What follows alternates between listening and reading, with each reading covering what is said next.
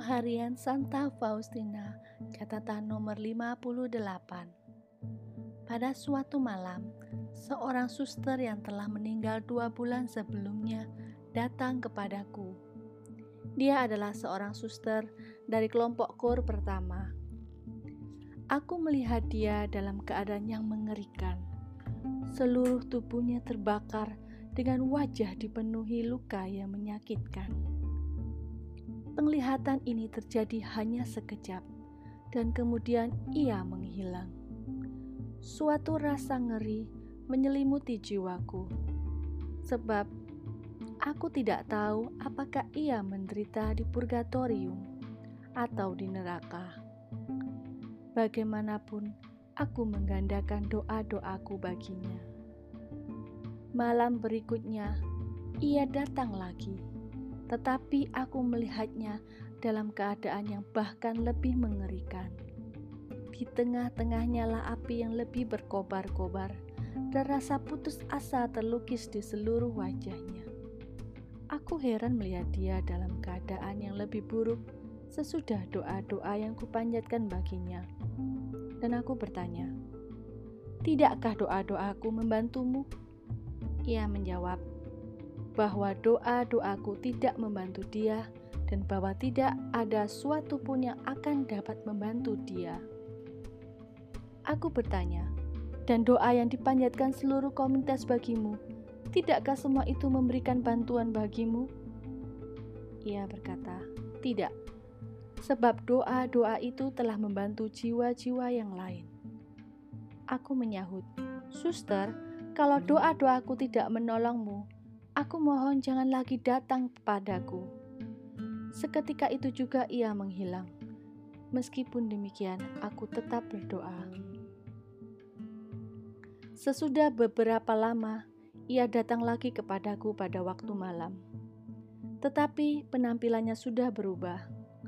Tidak ada lagi nyala api seperti sebelumnya, dan wajahnya kini bersinar.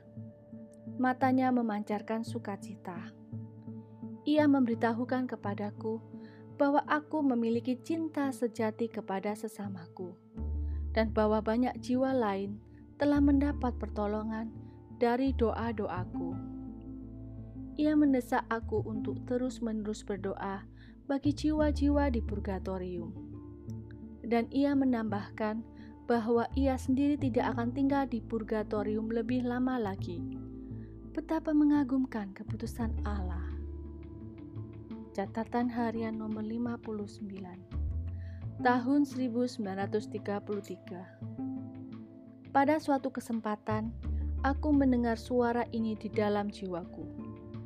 Lakukanlah novena untuk tanah airmu. Novena ini hendaknya terdiri atas pendarasan litani orang kudus. Mintalah izin kepada Bapak pengakuanmu.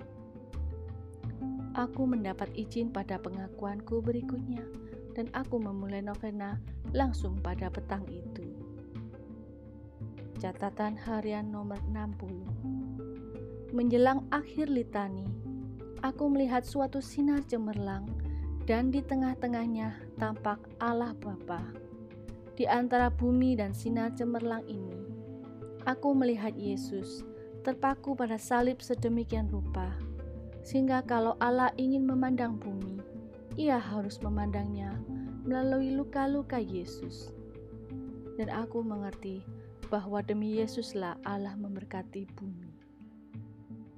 Catatan harian nomor 61 Oh Yesus, aku bersyukur kepadamu atas rahmat agung ini, yakni bahwa Engkau sendiri telah berkenan memilih seorang bapak pengakuan bagiku dan bahwa Engkau telah membuat aku mengenalnya melalui penglihatan, bahkan sebelum aku berjumpa dengannya.